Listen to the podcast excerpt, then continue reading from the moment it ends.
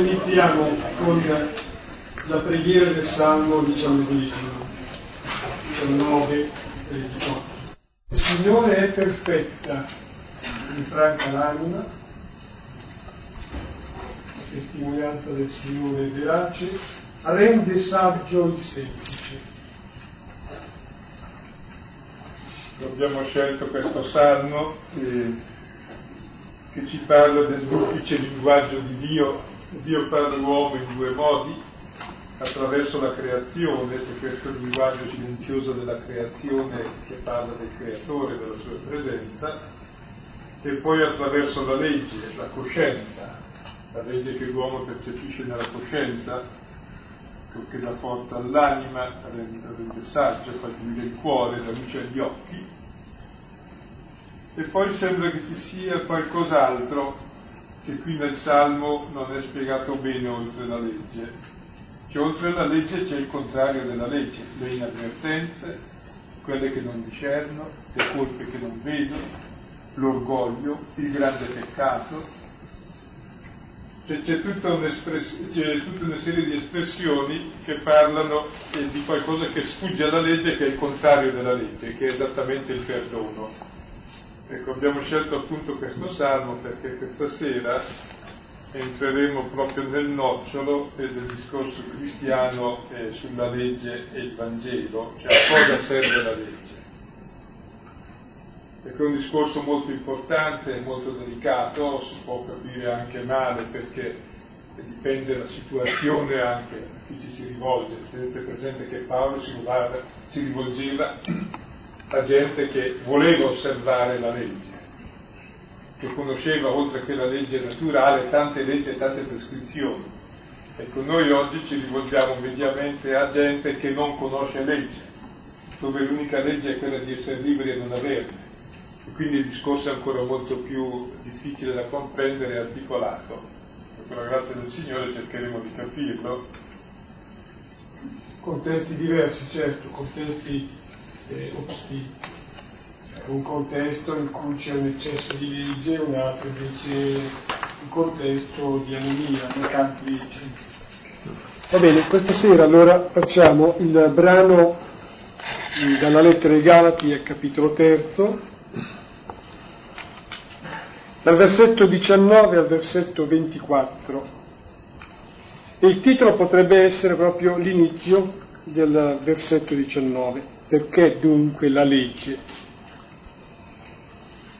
Galati 3, 19, 24. Perché dunque la legge fu aggiunta per le trasgressioni fino a che fosse venuta la discendenza per la quale è stata fatta la promessa e fu promulgata per mezzo di angeli, per mano di un mediatore. Ora, il mediatore non è di uno solo, Dio invece è uno solo. La legge è dunque contro la promessa, non sia. Infatti se fosse stata data una legge che potesse dare la vita, realmente dalla legge sarebbe la giustificazione. Invece la scrittura racchiuse tutto sotto il peccato affinché la promessa fosse data ai credenti dalla fede in Gesù Cristo. Ma prima che venisse la fede, noi eravamo tenuti in carcere sotto la legge, fino alla fede che stava per essere rivelata. E così la legge è stata il nostro pedagogo fino a Cristo, affinché fossimo giustificati dalla fede. Ecco, prima di entrare nell'argomento magari eh, eh, dico state abbastanza attenti e certamente ci saranno molti punti oscuri ed è bene alla fine che vengano fuori perché così un pochino possiamo almeno chiarirli. Quella volta scorsa avevamo visto che la salvezza viene dalla promessa, non dalle nostre opere, non dalla legge, cioè Dio che promette e dona salvezza.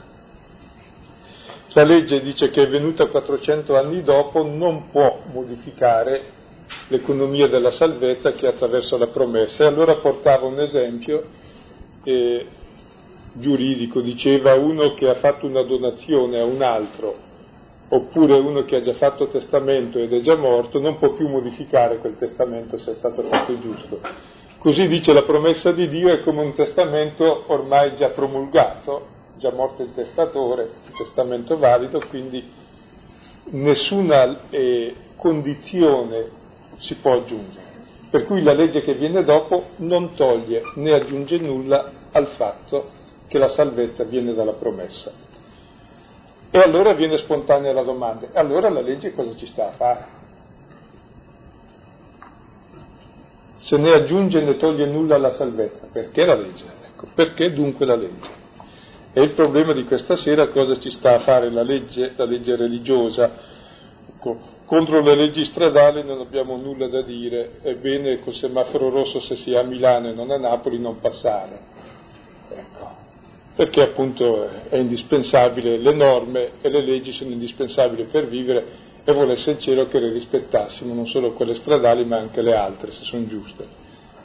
Ecco. Quindi il problema non è tanto di quelle, ma è piuttosto il problema di quella legge che distingue tra bene e male, che ti dice di fare il bene e allora se tu fai il bene sei salvo.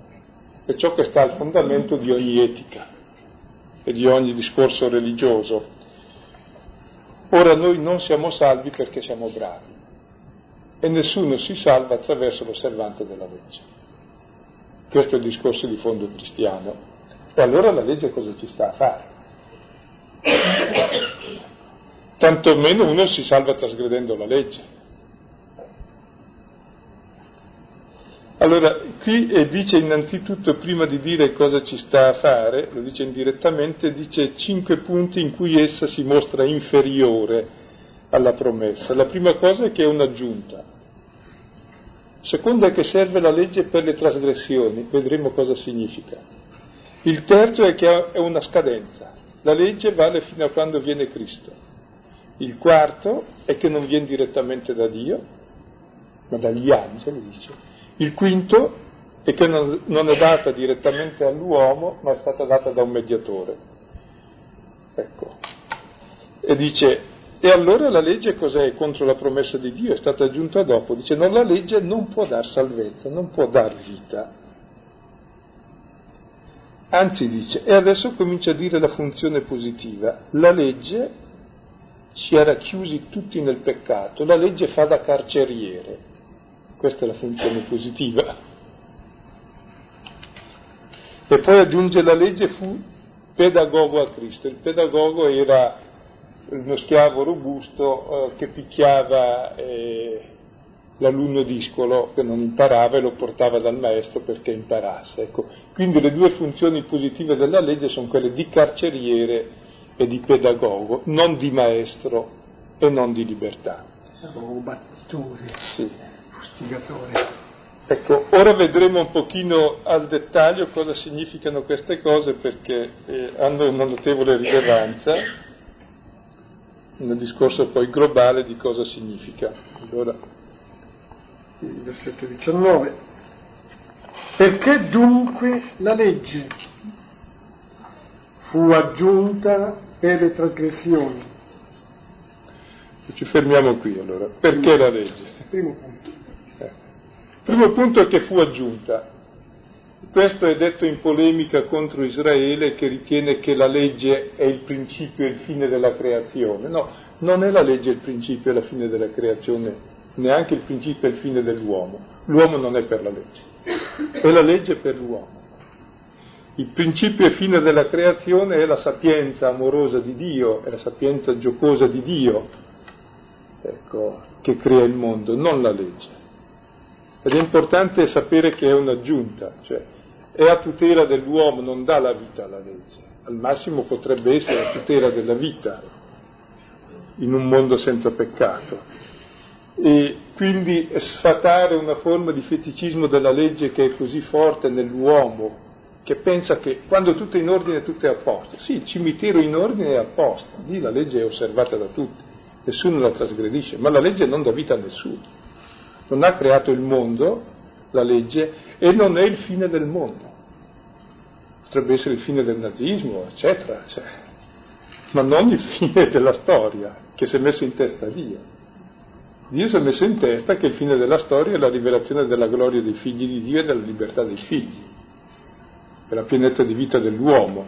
Quindi questo smobilitare la legge, la legge religiosa dal suo ruolo centrale è indispensabile per capire il Vangelo. Ecco, stare attenti una cosa, ecco, che quando noi allora parliamo di libertà della legge non parliamo di libertinismo, il libertinismo è contro la verità e la libertà esige la verità. Però quando parliamo eh, che c'è una verità da osservare, una verità oggettiva, non intendiamo cadere nel moralismo che toglie la libertà, cioè il cristiano insieme deve tenere presente che è per la libertà dei figli di Dio, ma questa libertà dei figli di Dio non vuol dire che poi fai quel che ti pare e piace. Dice io sono libero, mi butto dal decimo piano. Beh, prova a vedere, non sei libero dalle forze di gravità. Cioè c'è un'oggettività da rispettare che fa parte della libertà e della verità. Quindi eh, stare attenti, ecco, quando si parla di legge, di non dire che vale niente. No, la legge è fondamentale, però è qualcos'altro, cioè non è né il principio né il fine della creazione. Quindi è un'aggiunta. E poi adesso veniamo al nocciolo. Non, del, non appartiene al fine, ma appartiene alla natura dei mezzi. È un mezzo. Quale? Cioè per che cosa? Per le trasgressioni, dice. Qui è un po' enigmatico, ma se, eh, cercheremo di capirlo. La legge serve per le trasgressioni. Il primo senso potrebbe sembrare che la legge serve per evitare le trasgressioni, no? È una barriera, con la siepe della legge, un po' di ordine si evitano le trasgressioni. Ecco, Paolo intende esattamente non questo, ma il contrario. Nessuna legge fa evitare le trasgressioni, anzi vedremo le incentiva. Quindi per lui la legge serve per fare le trasgressioni. Adesso vedremo meglio. Ma prima di passare alle trasgressioni vorrei tornare ancora sul senso positivo della legge, della legge religiosa e della coscienza, cioè della legge naturale, diciamo, che ogni uomo ha. Cioè la legge naturale distingue l'uomo dall'animale. L'animale non ha legge, ha l'istinto che gli serve per conservare la specie che gli serve per conservare l'individuo, cioè la riproduzione e il cibo per lui sono due leggi fondamentali, regolate dall'istinto, non ha legge. L'uomo invece ha un dovere, un dover essere, perché l'uomo non è ciò che è, è ciò che diventa, e diventa secondo l'obiettivo che si propone, per cui la legge è ciò che struttura l'uomo come uomo. Quindi è indispensabile a livello naturale la legge. Questo lo dico perché oggi viviamo in un mondo dove, come se Miramische libito felicito in sua legge, e destrutturiamo l'uomo. Cioè la legge non ha nessuna salvezza in campo religioso, in campo umano è fondamentale per strutturare l'uomo. Distinguere la sinistra dalla destra, il bene dal male, è fondamentale. Sentire i sensi di colpa se sbagli è giustissimo, vuol dire che sei normale. Quindi c'è tutto un significato positivo che oggi è da recuperare e che è quel significato che anche eh, Matteo recupera eh, scrivendo al, il suo Vangelo perché si scontra con una comunità anomista. Ecco, mentre qui invece eh, Paolo, scrivendo ai Galati che vogliono osservare delle leggi pensando che quelle garantiscono la salvezza, allora fa il discorso complementare noi dovremmo tenerli presenti tutti e due, cioè che la legge è fondamentale, che se si osservasse le leggi d'Italia, almeno quello è giusto, sarebbe meglio. Se l'uomo sapesse... capisse che il male è male e non è da fare, sarebbe molto bene, e sapesse distinguere il bene dal male, non sempre così chiaro. C'è proprio il porre il senso del dover essere, cioè di un obiettivo, è ciò che ci fa, eh, che crea cultura, che crea progresso, che crea umanità, cioè che ci libera dall'istinto, che ci rende capaci, ci rende liberi. Quindi c'è tutto questo aspetto che Paolo non considera, che però è fondamentale e direi noi dobbiamo tenerlo presente. Però questo non salva l'uomo. Su questo magari se non è capito bene ci torneremo perché mi sembra che sia utile forse anche un po' fermarsi su questo, perché ogni discorso deve essere anche adeguato all'epoca in cui vivi. Ecco. Dal punto di vista religioso la legge invece, buona si intende, non quella sbagliata, quindi la legge morale che ognuno ha nella coscienza perché la legge è solo di diritto naturale, anche se non sappiamo definirlo sempre bene che cos'è, non è che la legge è per i religiosi, la legge è l'altra, è uguale per tutti, fa parte dell'uomo come uomo, cioè non uccidere vale per tutti, non rubare, non mentire vale per tutti. Ecco, Paolo dice cosa serve la legge dal punto di vista religioso? Ecco, non serve per evitare le trasgressioni.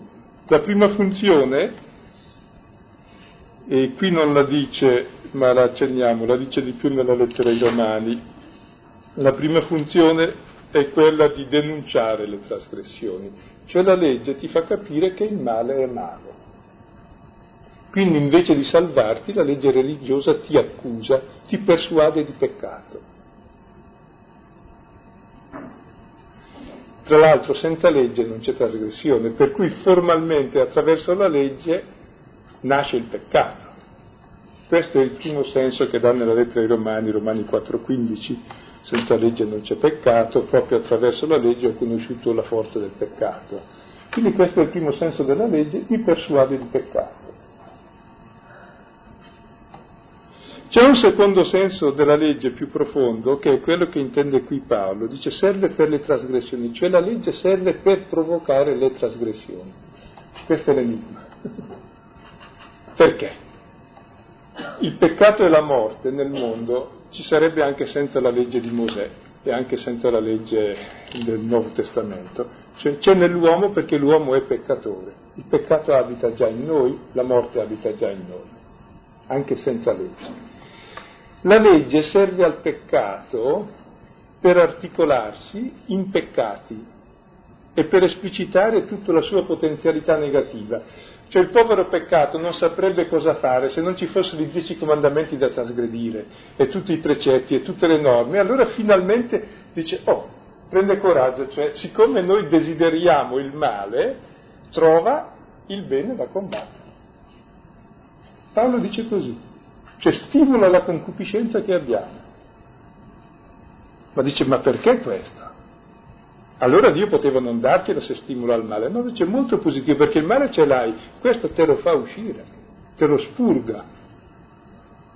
E questo male finirà nel massimo male che è la croce di Cristo. Quindi fi- il fine della legge è addirittura la morte in croce di Cristo che porta su di sé la nostra maledizione il nostro peccato. E lì la negatività del nostro peccato esaurisce tutta la sua potenzialità negativa perché ha trasgredito tutto il bene possibile e immaginabile. Non so se è chiaro. E quindi finisce lì il male della legge, cioè il nostro peccato. Trasgressione si potrebbe dire consente al male sotterraneo, nascosto, informe, al peccato, potremmo dire anche semplicemente male, consente che eh, affiori, ecco, venga a galla, si identifichi. In qualche modo si è circoscritto, lì lo vedi, ne prendi coscienza. Ecco, e il male si esprime in due modi in noi, viene provocato in due modi attraverso la legge. Il primo è il male che facciamo noi normali peccatoruzzi, che le leggi le trasgrediamo, quindi ci servono per fare i peccati ma ci sono delle persone molto brave che non fanno nessun peccato, dicono. Per esempio San Paolo era tra questi, Filippesi 2,6. Ecco, allora per quelle persone la, il peccato si esprime nell'osservanza della legge, che diventa il massimo peccato, cioè io con la mia bravura, io sono a posto e non ho bisogno di Dio, cioè l'autogiustificazione. Quindi la nostra negatività si esprime o in trasgressioni per le persone normali o per le persone super nell'osservanza. Interessante, quindi la legge non ti salva neanche se la osservi, perché si dà l'ipotesi di poterla osservare e Paolo era tra questi. Quindi non è che la legge non ci salva perché non siamo abbastanza bravi da osservarla, no, no, anche se la osservi è peggio, eppure è giusta, non la devi trasgredire. Ecco, qui vuol dire un pochino conoscere se stessi, c'è il male che abita nel cuore dell'uomo e capire come questo male, Romani 7, 7 seguenti parlano, io cerco il bene e avverte in me questa legge, faccio il male che non voglio e non faccio il bene che voglio. Cerco il bene e il male è accovacciato in me. Cioè questa esperienza profonda di, abitaz- di schiavitù del male che Paolo ha, ecco, non perché lui sia particolarmente cattivo, ma perché semplicemente ha conosciuto il cuore dell'uomo conoscendo il proprio cuore. E la legge serve a questo.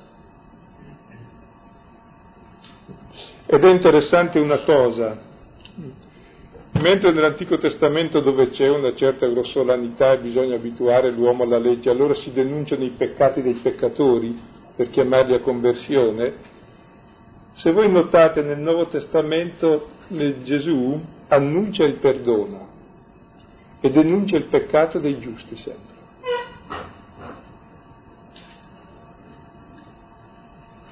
Che è il grande peccato, che è l'orgoglio, l'unico peccato che impedisce di entrare nel regno, perché il regno di Dio è il suo amore gratuito, la sua misericordia. Chiunque lo merita non ci entra.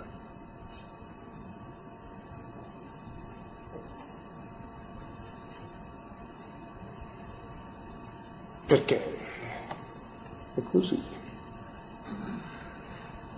Ecco, allora non so se è chiaro, è aggiunta per le trasgressioni, però questo ha un fine.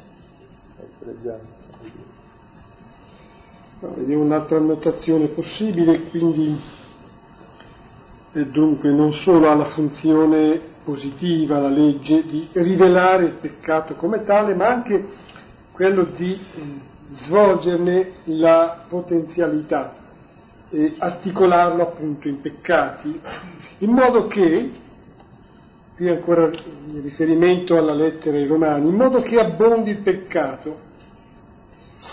Come dire che mh, proprio mediante la legge, sollecitato dalla legge, il peccato è forzato a venire fuori con tutta la sua, la sua forza e esaurire la sua forza peccaminosa, che poi si addensa, ecco qui si vede, proprio una visione che colpisce, si addensa sulla croce di Cristo, che è fatto per noi peccato.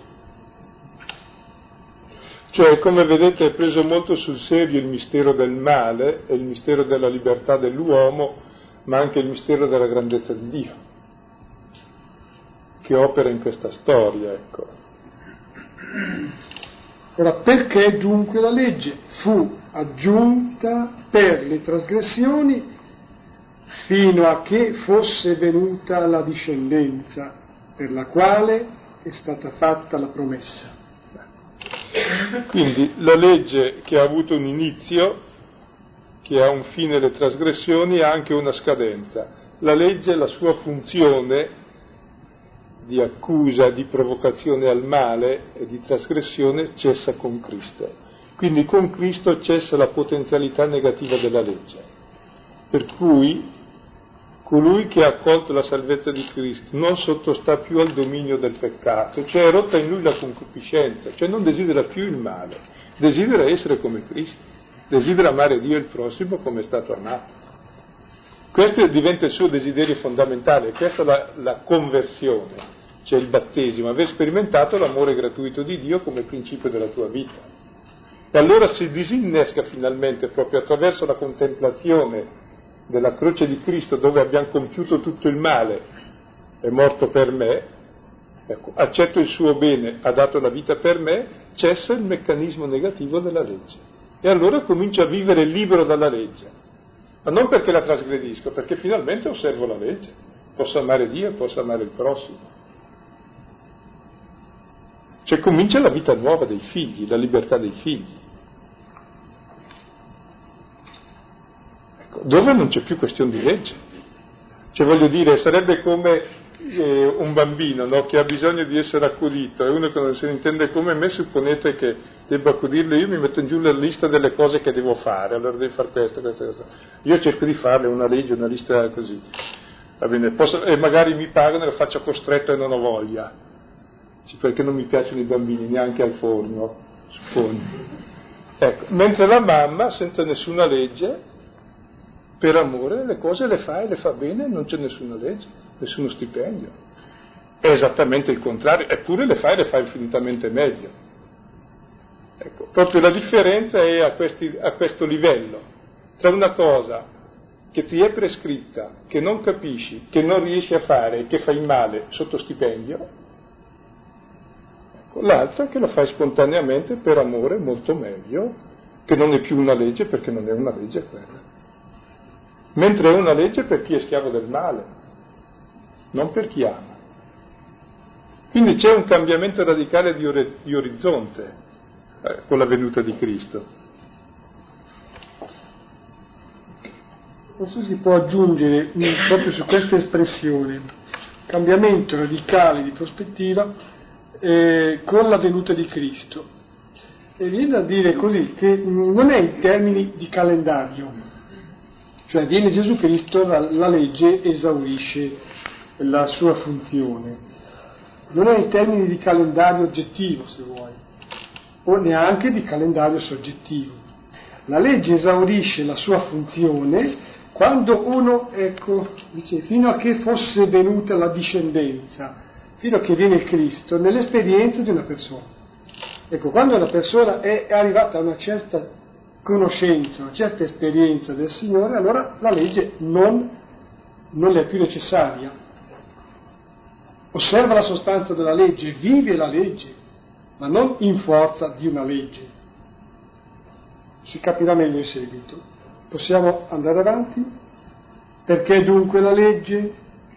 Aggiunta per le trasgressioni fino a che fosse venuta la discendenza per la quale è stata fatta la promessa e fu promulgata per mezzo di angeli per mano di un mediatore. E qui eh, Paolo ci tiene a, mostrare proprio come la legge è negativa, proprio perché questa gente adora la legge Ecco, e allora un'altra caratteristica negativa della legge dice ma la legge non l'ha data Dio direttamente, l'hanno data gli angeli. E eh, nella letteratura dell'epoca si diceva che le potenze che si manifestarono al Sine, i tuoni, i lampi, eccetera, adombravano le potenze angeliche, per cui era per preservare la purezza di Dio, ecco, non fu lui a darla, ma le potenze angeliche o l'arcangelo Michele. Ecco, per cui dice la legge non viene neanche direttamente da Dio, viene da intermediari, da, mezz- da mediatori. E poi aggiunge, e non fu data al popolo direttamente, fu data tramite un mediatore. Quindi né viene direttamente di Dio né è data direttamente all'uomo, a differenza della promessa che è Dio direttamente che promette ed è il destinatario direttamente che riceve.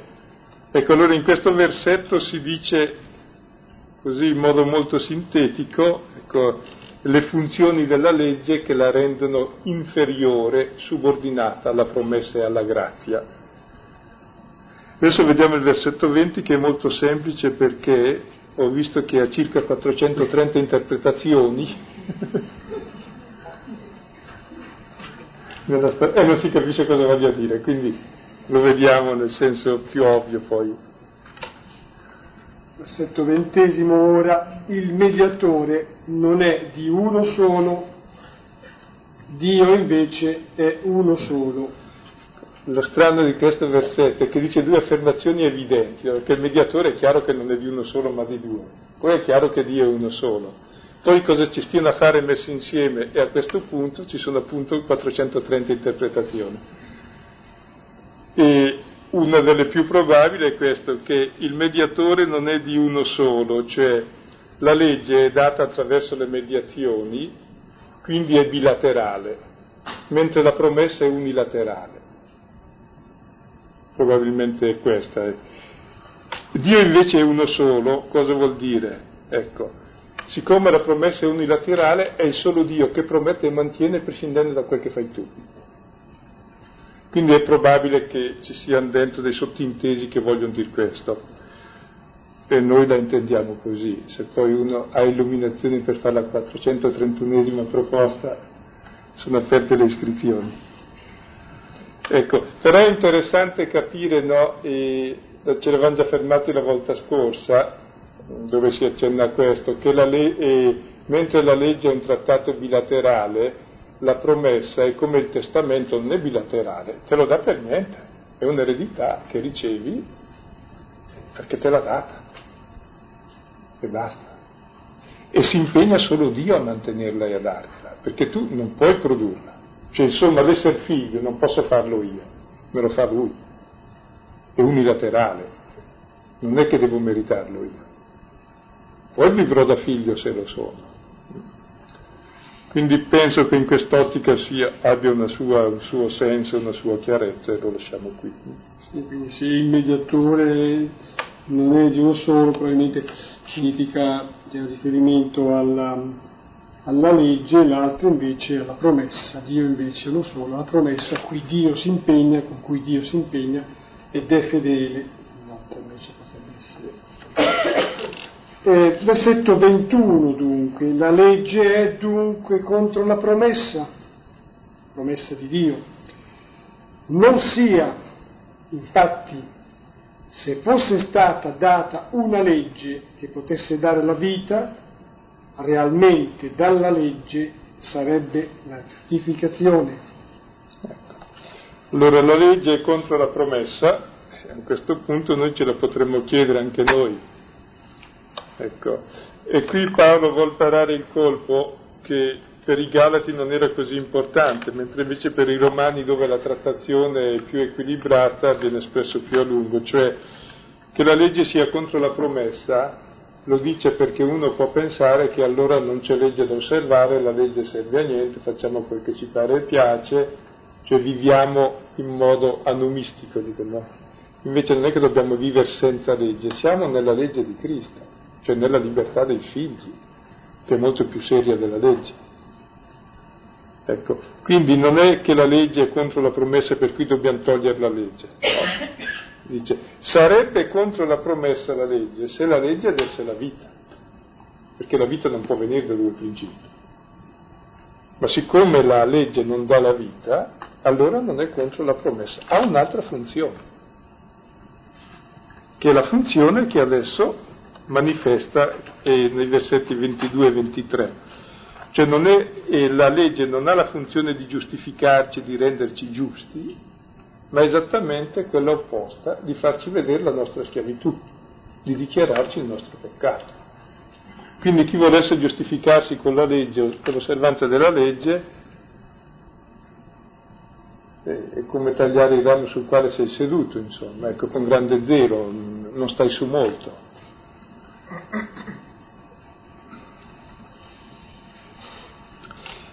Ecco, eh, siccome noi abbiamo ripetuto fin dall'inizio dell'anno e poi lo sappiamo che non siamo giustificati dalla legge, ci sembra una cosa ovvia e evidente.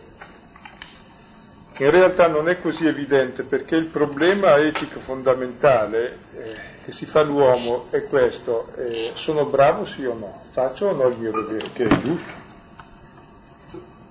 sé. Questo ci fa uomini, cioè discernere se faccio bene o se faccio male.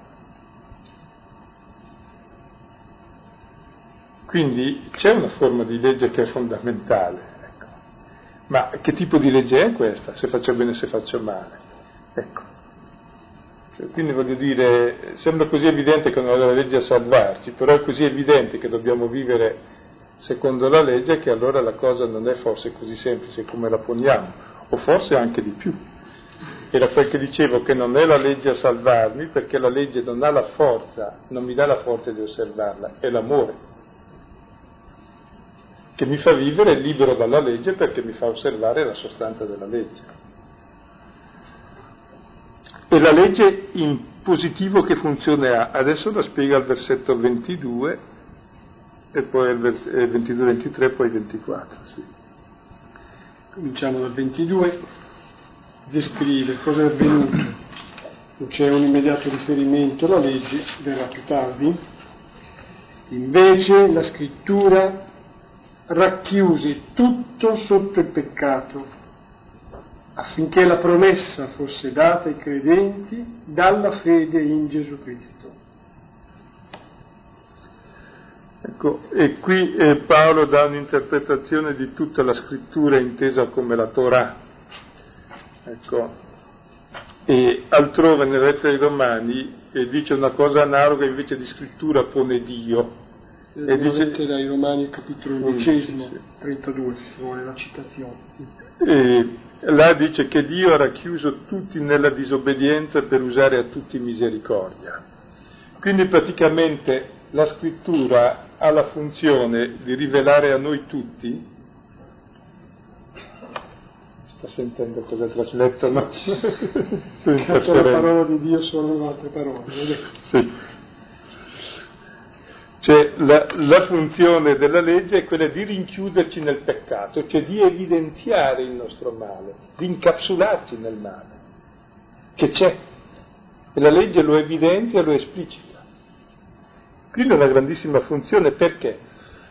Perché se il peccato non è conosciuto e riconosciuto come tale, non capisci cos'è il perdono, non capisci cos'è la salvezza. Quindi la legge ci è data per manifestare ed esplicitare la perdizione che c'è in noi. E chi non conosce legge, come è oggi mediamente nella nostra società, questa funzione di esplicitare il male, la perdizione, ecco, eh, da, eh, ci sono interferenze eh, nel, se disturba molto lo leviamo, ma non so se... Si sente la voce del Silvano, l'altra non è la mia, è un'altra ancora.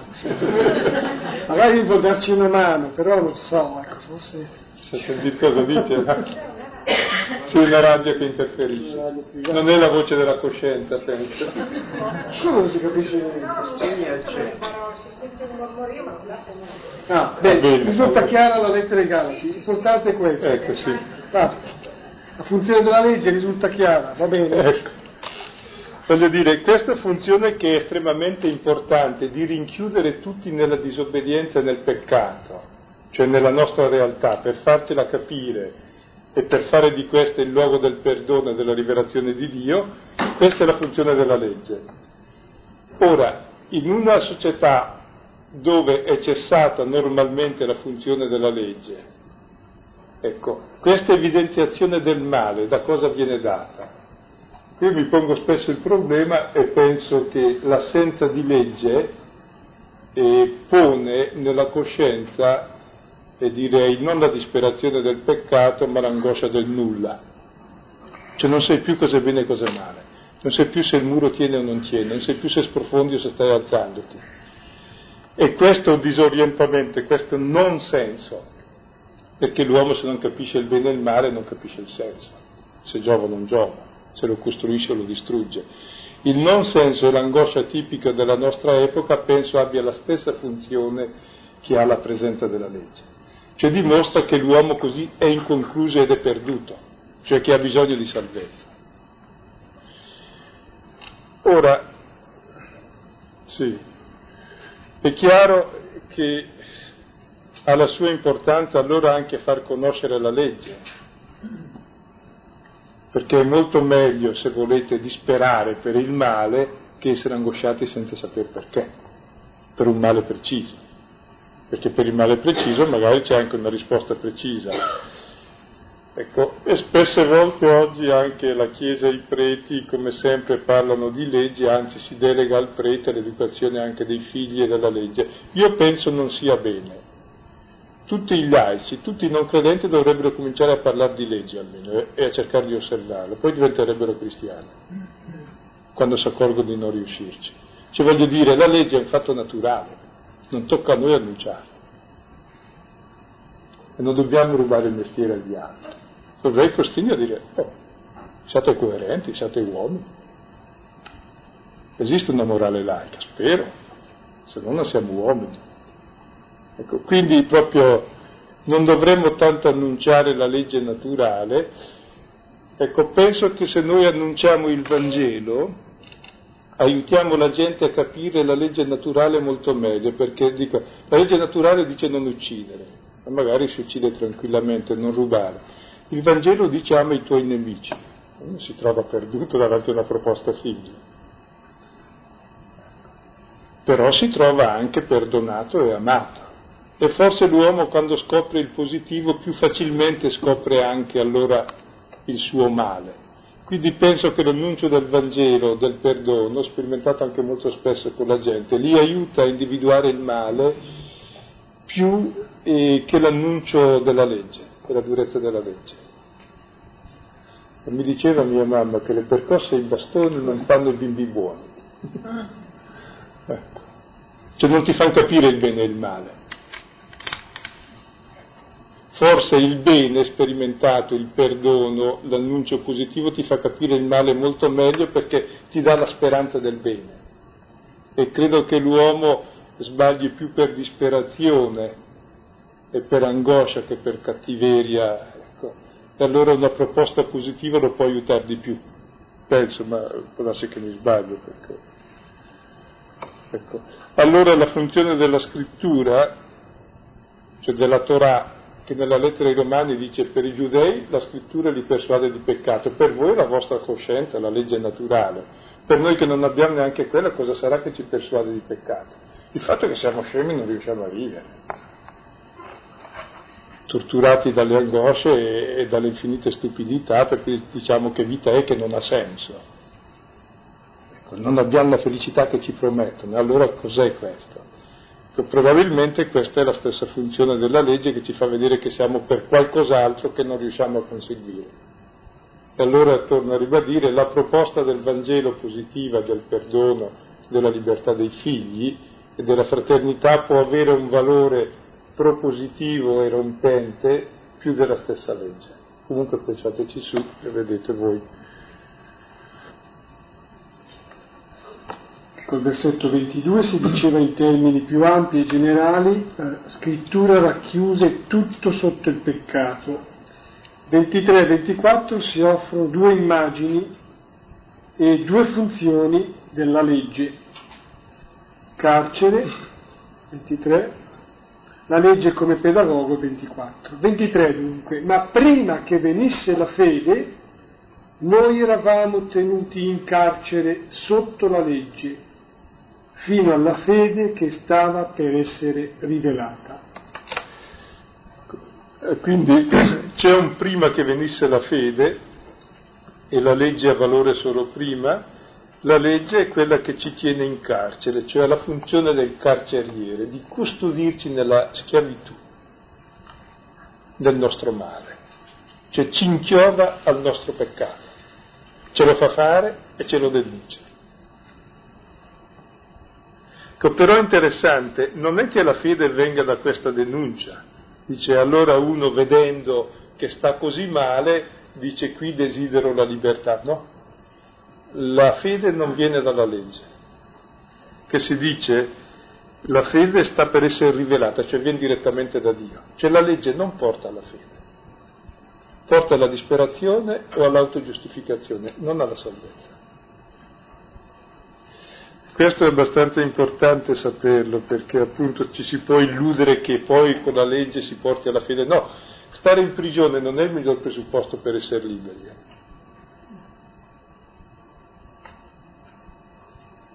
La legge evidenzia la nostra realtà di prigionieri, ma non è il migliore presupposto per essere liberi. Cioè la fede deve venire proprio dal di fuori, è una rottura rispetto all'economia della schiavitù e della legge, perché chi è schiavo in fondo vuole restare schiavo. Quindi proprio la, l'irrompere della fede come libertà, come dono del figlio, e viene a essere la fine della schiavitù, sarà i temi che vengono trattati successivamente. Quindi la legge per sé non porta al Vangelo, però è un presupposto perché ti fa vedere il tuo male. Può darsi che qui sotto, e Paolo è poco preoccupato delle, delle sfumature psicologiche, come in genere gli antichi, per noi sono così importanti le sfumature psicologiche che il risvolto soggettivo è più importante dell'oggettività. Per cui se uno dice a me mi piace, per lui è più importante della realtà che gli faccia bene, gli faccia male, non gli interessa. Mentre gli antichi non guardavano molto il sentimento soggettivo, guardavano più l'aspetto oggettivo. Per cui la legge dice ti tiene in carcere. E noi diremmo, siccome uno non piace stare in carcere, allora cercherà di uscirne. Allora vediamo forse un aspetto psicologico positivo della legge. Ma per sé, per Paolo non era. E Paolo torna sulla figura di Abramo, non appena qui nella lettera ai Galati, ma nella lettera ai Romani, moltissimo. Abramo è il padre dei credenti, è davvero l'anello di congiunzione eh, del, dei pagani, delle nazioni e del popolo Israele. È il padre appunto di Israele, ma è il padre anche di tutti quelli che verranno dall'Oriente all'Occidente e siederanno a banchetto con Israele. Quindi la citazione, cioè la citazione, la, la, la raccomandazione di leggere dalla Genesi del capitolo dodicesimo, dove dopo il racconto della creazione positivo, il racconto del peccato, capitolo terzo di Genesi innanzi, fino al capitolo undicesimo, ecco, dopo eh, questa premessa più universale che si sprofonda nei secoli, incomincia la storia di salvezza con questo uomo, questo uomo che è chiamato da Dio, Abramo, poi il nome sarà anche modificato, significherà padre di molti popoli, Abramo. Bene, questa era una raccomandazione di una lettura, poi aspettiamo ancora. Oh.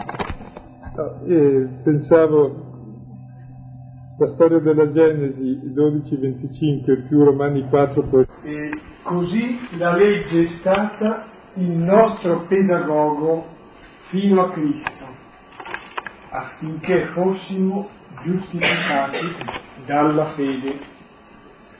Ecco allora qui è la battuta conclusiva, dopo aver detto che la legge è il carceriere, ora la legge è il pedagogo, il pedagogo non è il maestro, ma è colui che conduce il ragazzo dal maestro, ecco, e che infligge le punizioni, che lo sorveglia, lo tiene sotto tutela e lo picchia.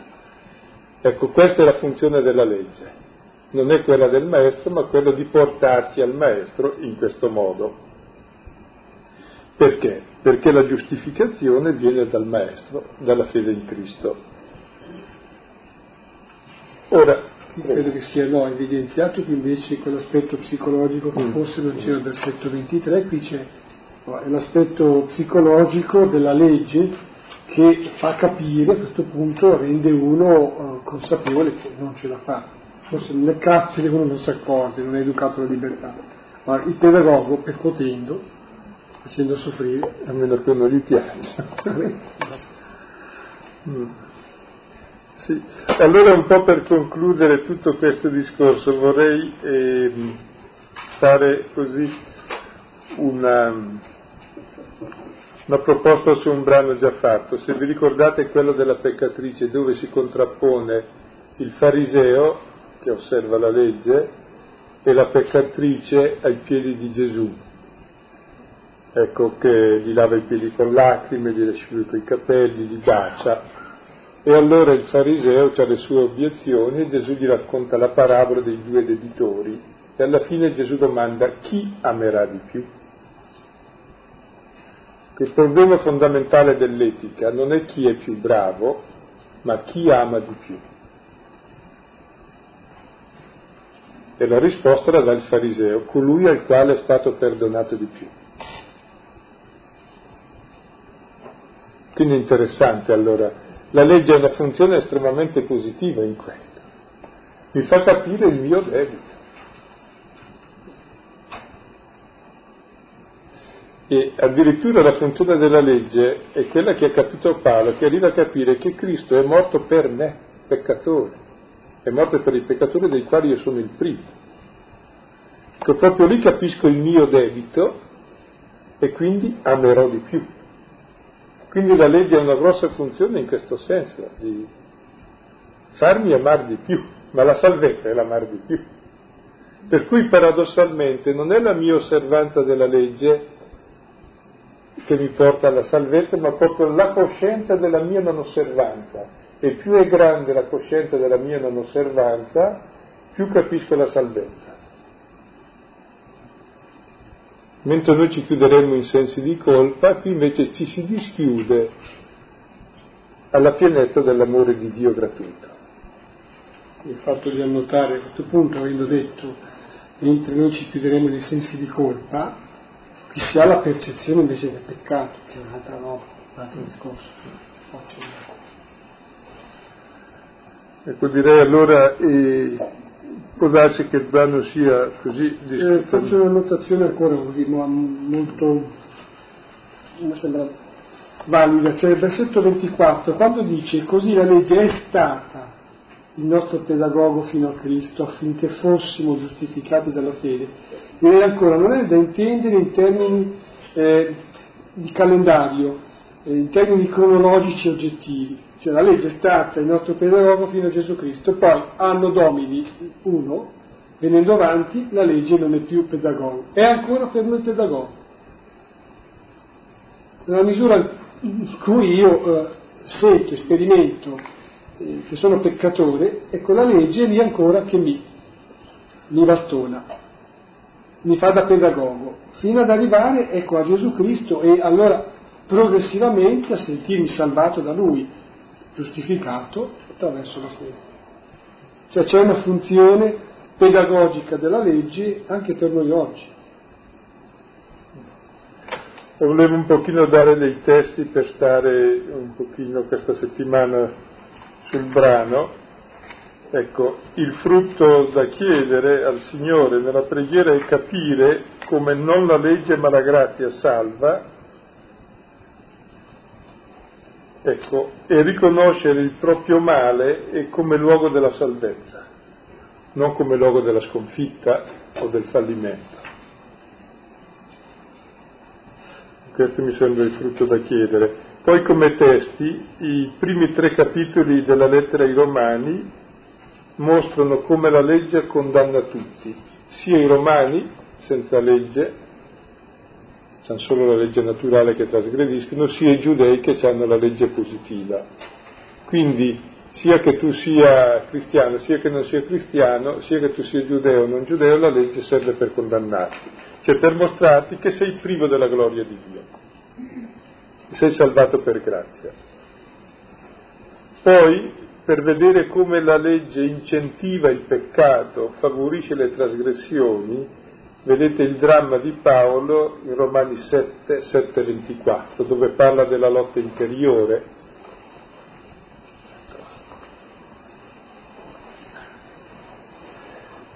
Dopo, il punto successivo, è Romani 5, 20, dove abbondò il peccato li sovrabbonda la grazia, così Romani 7, 1, 6, così Romani 8, 1, 13, che mostrano come la grazia e il perdono ci liberano dal carcere della legge. Cioè è la misericordia, è la promessa che ci salva e ci libera dal carcere della legge. Poi potete fare Luca 7,36 ancora, chi amerà di più? Oppure ancora Luca 6, 20, 38, che è il discorso sulla misericordia, la nuova legge di misericordia. Ecco, e leggendolo vi accorgerete dell'incapacità di osservarla. E l'incapacità di vivere la misericordia mostra il bisogno che ho di perdono e di misericordia. Cioè questo vale anche proprio nella legge nuova della misericordia cioè quando leggo il Vangelo, la mia lontananza dal Vangelo che scopro ogni volta che la leggo diventa esattamente il luogo dove io ho bisogno di misericordia da parte di Dio, di essere perdonato e vivo di questo perdono e comincio a esercitarlo nei confronti degli altri. Possiamo rileggerci il testo? Sì. Ma proviamo a dare la precedenza invece a qualcosa che abbiamo intuito, positivamente intuito e sentito. Riusciamo prima della domanda ciò che ho sentito e ha colpito. Il rischio della legge ce l'abbiamo sempre detto, nella mia esperienza personale. Il, quando, io personalmente, si cerca di trasformare il cristianesimo in un, in un dover fare tante cose, devo fare questo, devo fare quest'altro per gli altri, devo quando in fondo il cristianesimo magari è più un modo d'essere che un dover fare. È anche una domanda, è giusto un'interpretazione così o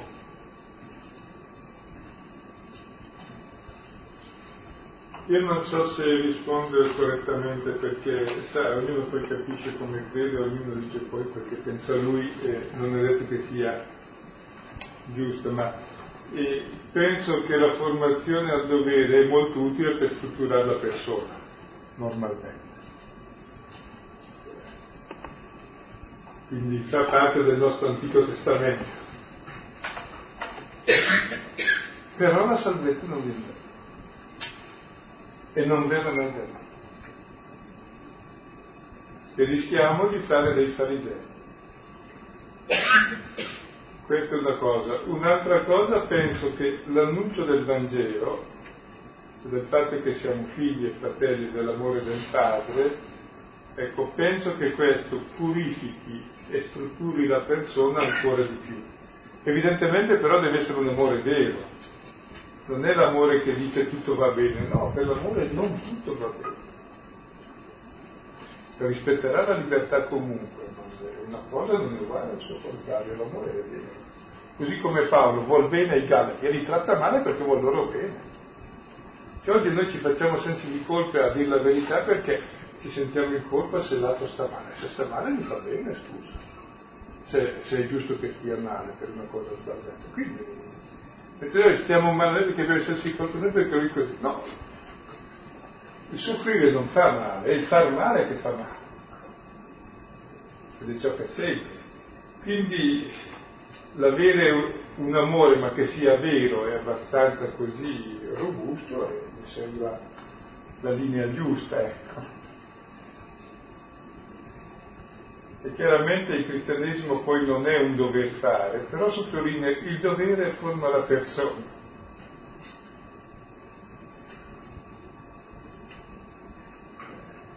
Però non aiuta a crescere nella fede.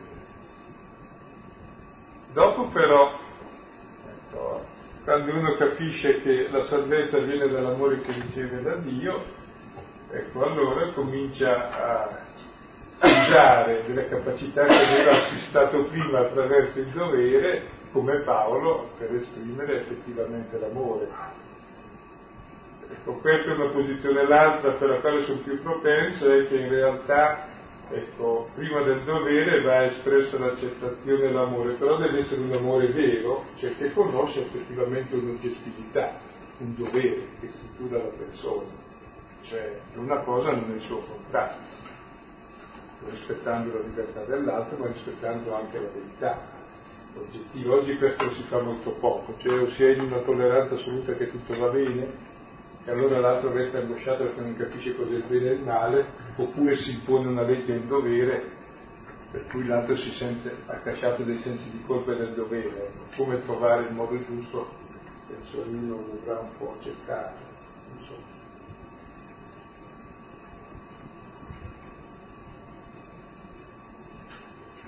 Per me è chiaro comunque che il salto eh, nel cammino spirituale ce l'hai quando ti abbandoni all'amore e alla misericordia di Dio e questo davvero ti purifica e ti mette proprio nel, nell'osservanza della legge, ma non in modo farisaico, ma nel vivere effettivamente una, tensione positiva costante verso questo. Non più per dovere, ma per la tensione di vuol bene e, e allora realmente costruisce una vita positiva.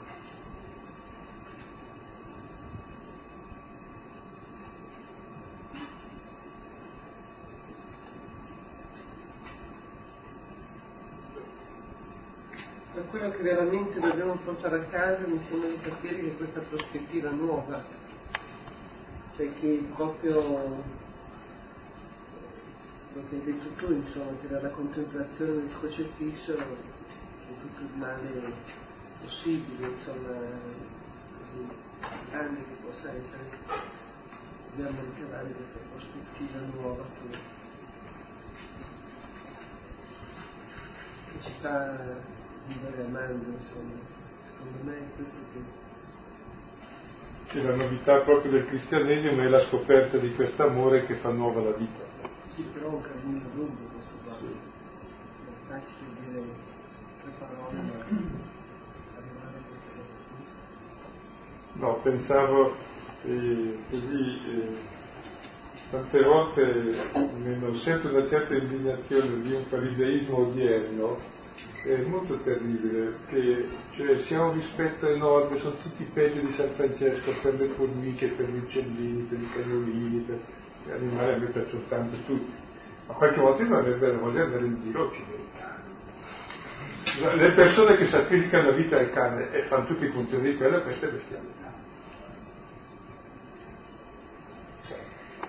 Capite? Gente che non conosce più nessuna legge, la legge suprema è diventata la schiavitù all'animale, l'animalismo, questo feticismo. Oggi c'è una schiavitù enorme a infinite cose stupide, che veramente sono stratiche. Un mondo, e diceva Pascal che l'uomo perso la sua natura fa di tutto la sua natura. Così eh, perso l'identità, perso la legge, perso Dio fa di tutto il suo Dio, la sua legge, la sua norma. No? Tutte le sue idee fisse diventano le sue norme schiavitù tremenda.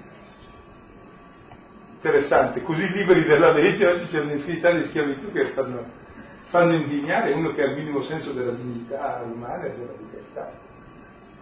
Veramente tragico almeno spesso. No? Per cui qualche volta dico, eh, vive la legge religiosa repressiva, almeno quello uno sa si ribella a Dio e poi capisce.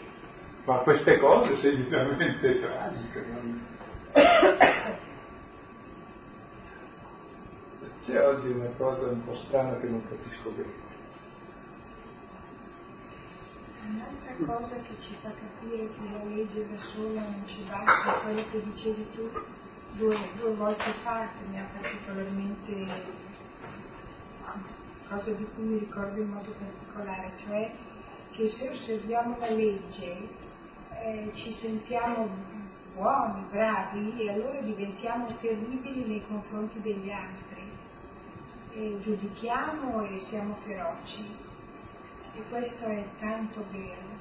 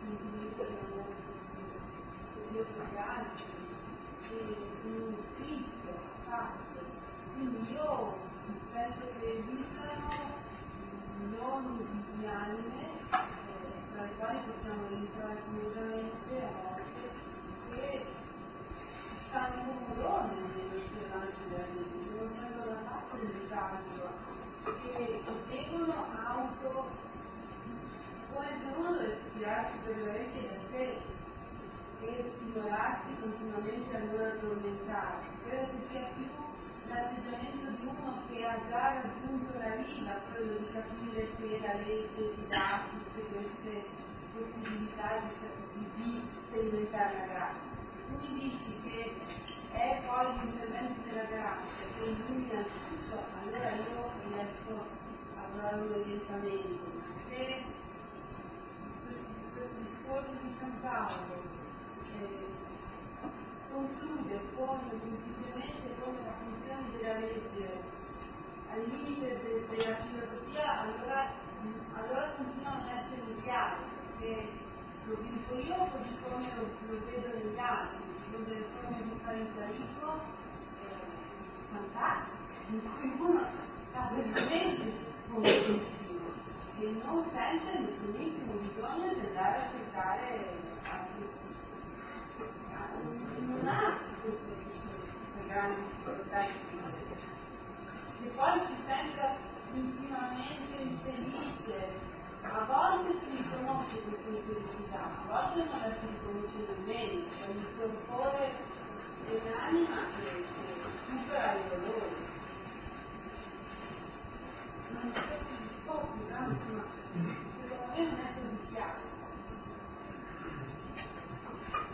I, da, da, qui è chiaro che Paolo non parla in termini positivi della legge. Cioè non è che la legge ti porta alla fede,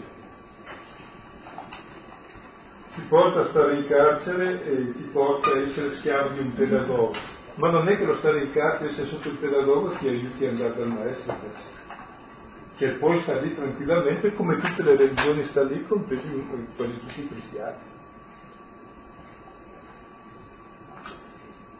Cioè quando viene la fede che capisci questo.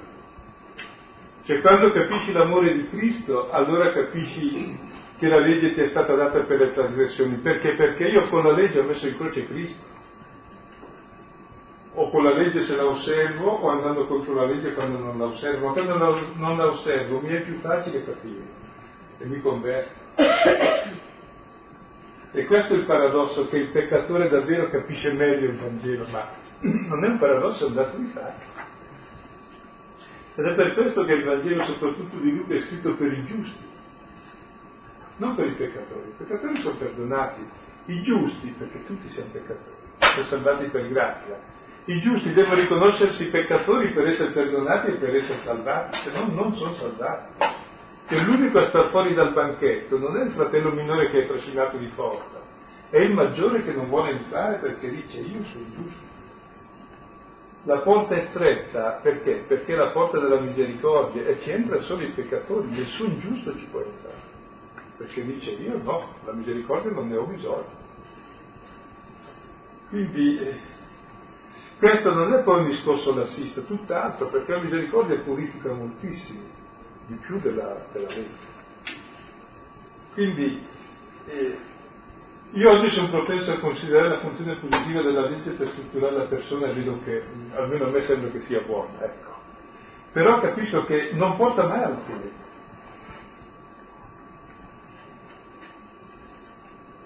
E la fede è un'altra cosa, cioè è proprio la rottura di questa economia che è necessaria perché l'uomo vive in questa economia. Cioè la legge proprio serve per le trasgressioni, cioè te le denuncia e te le fa fare per incentivo. E poi ti chiude dentro in prigione e dice adesso resti lì e non esci più. E poi ti picchia.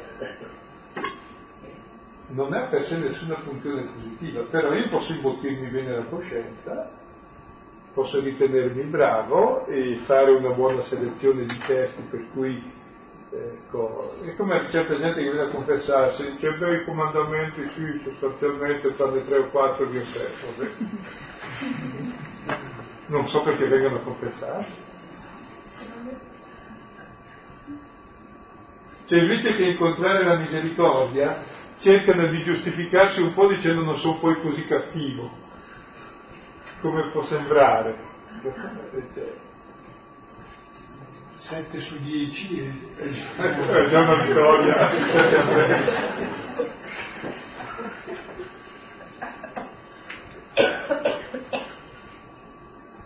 non c'è coscienza proprio che siamo salvati dalla misericordia ed è la conoscenza dell'amore di Dio che è il principio di vita. Ecco, per questo sostengo che l'annuncio del Vangelo proprio fa capire cos'è la legge anche. E la fa capire nella sua positività perché per legge si intende non una cosa banale, la legge è amare Dio, amare il prossimo alla fine. Alla fine, sintetizzata. Quindi non è una cosa da trasgredire.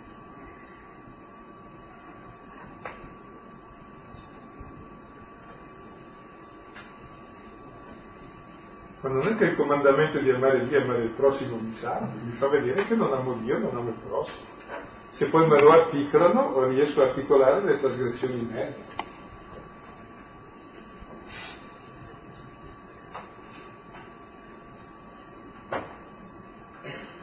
Pensavo in rapporto a quest'ultimo discorso accennato, un riferimento al Vangelo di Luca, capitolo quindicesimo, la storia dei due fratelli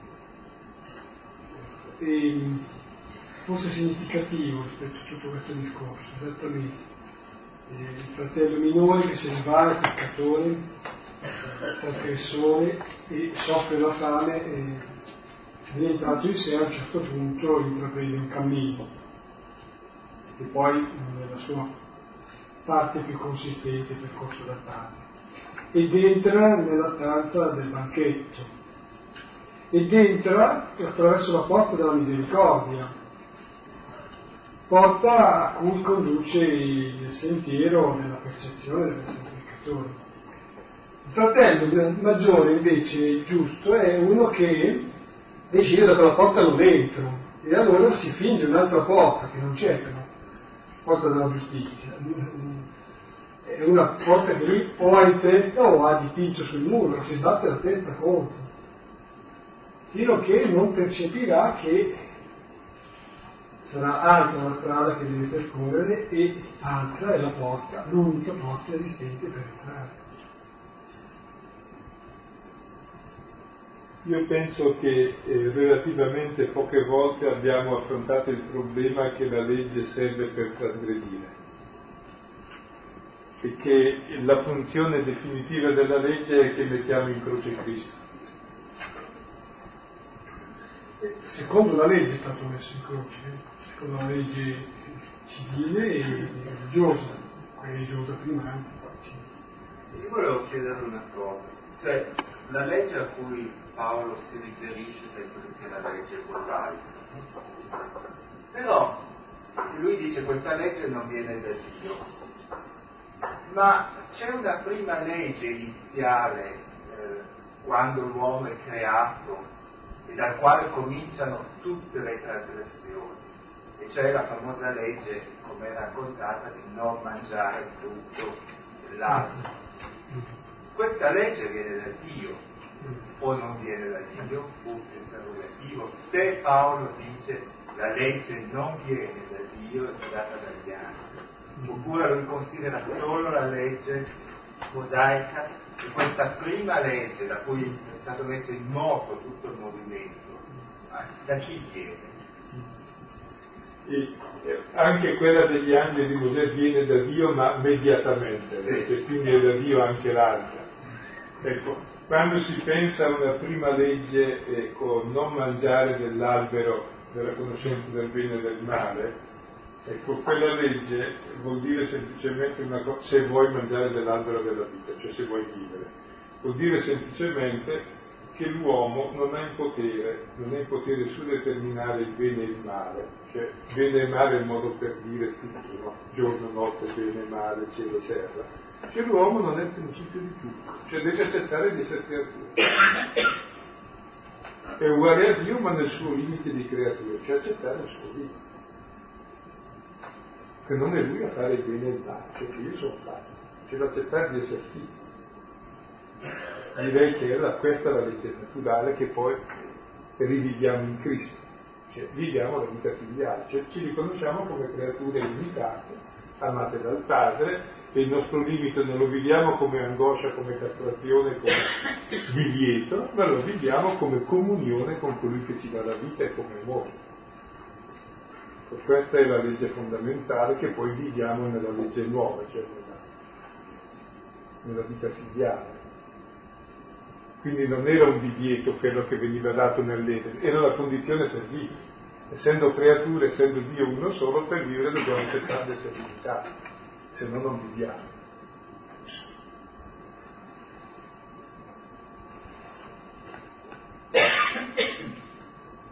La menzogna di Satana che ti fa vedere questa come invidia, come Dio nei nostri confronti, con, quindi come negatività di Dio e quindi che ti fa sperimentare il nostro limite come non accettabile, da qui comincia la paura e la trasgressione, cioè il peccato. E allora la legge che mi presenta le varie articolazioni del bene per conservare la vita diventa l'occasione delle varie trasgressioni, come la prima. Ecco, dunque anche la prima è una prima occasione. Sì, sì, sì. sì. Eh, Infatti sì. Cioè, di, e di fatto il problema fondamentale dell'uomo è accettarsi come limitato, come creatura, come figlio. E volersi bene come tale.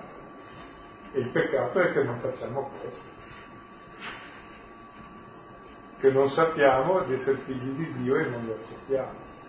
E Gesù è venuto a rivelarci solo questo, dando la vita per noi peccatori, dicendo siete amati infinitamente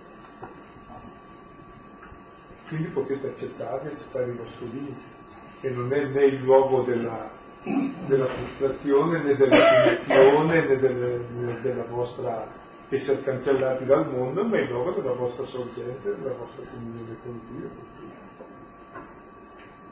Quindi dell'esperienza di filialità col Padre e di fraternità tra di noi.